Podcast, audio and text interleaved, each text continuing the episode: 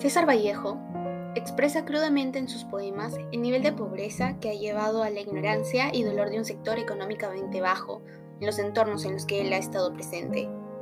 Un hombre pasa con un pan al hombro es uno de los muchos poemas que afrontan esta temática. El poema pertenece al libro Poemas Humanos. Abarca todos aquellos aspectos pertenecientes a la miseria que encarna el hombre, desde la hambruna, la insalubre forma de vida, el sufrimiento diario, hasta la misma muerte. El hablante lírico del poema sostiene un monólogo interno, alternando una especie de narración propia sobre la cotidianidad de la pobreza y miseria, la cual cuestiona desde una postura intelectual y académica. De esta forma, permite hacer más marcado el contraste entre realidades opuestas, coexistiendo en un mismo espacio geográfico.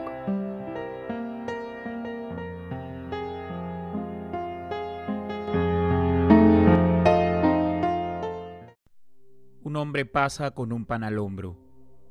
¿Voy a escribir después sobre mi doble? Otro se sienta, ráscase, extrae un piojo de su axila, mátalo. ¿Con qué valor hablar del psicoanálisis? Otro ha entrado en mi pecho con un palo en la mano. ¿Hablar luego de Sócrates al médico? Un cojo pasa dando el brazo a un niño. ¿Voy después a leer André Breton? Otro tiembla de frío, tose, escupe sangre. ¿Cabrá aludir jamás al yo profundo? Otro busca en el fango, huesos, cáscaras. ¿Cómo escribir después del infinito? Un albañil cae de un techo, muere y ya no almuerza. ¿Innovar luego el tropo, la metáfora? Un comerciante roba un gramo en el peso a un cliente hablar después de cuarta dimensión? Un banquero falsea su balance. ¿Con qué cara llorar en el teatro? Un paria duerme con el pie a la espalda. ¿Hablar después a nadie de Picasso? Alguien va en un entierro sollozando. ¿Cómo luego ingresar a la academia? Alguien limpia un fusil en su cocina. ¿Con qué valor hablar del más allá? Alguien pasa contando con sus dedos. ¿Cómo hablar del no yo sin dar un grito? César Vallejo, del libro Poemas Humanos.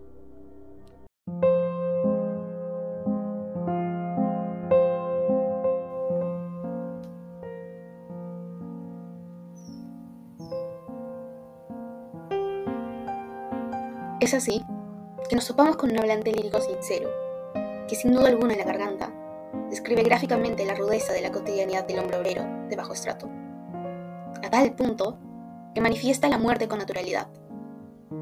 Asimismo, el tono reflectivo con el cual dirige su monólogo genera en ciertos instantes la confusión de su sarcasmo de réplica con la falta de empatía y pesimismo.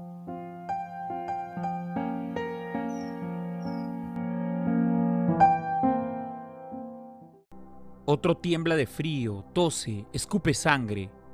¿Cabrá aludir jamás al yo profundo? Otro busca en el fango, huesos, cáscaras. ¿Cómo escribir después del infinito?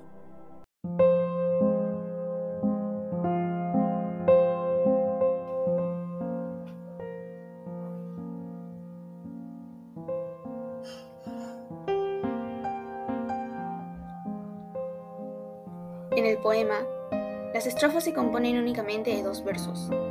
El primero asevera la cotidianidad cruda del mundo, mientras que el segundo cuestiona desde una perspectiva intelectual.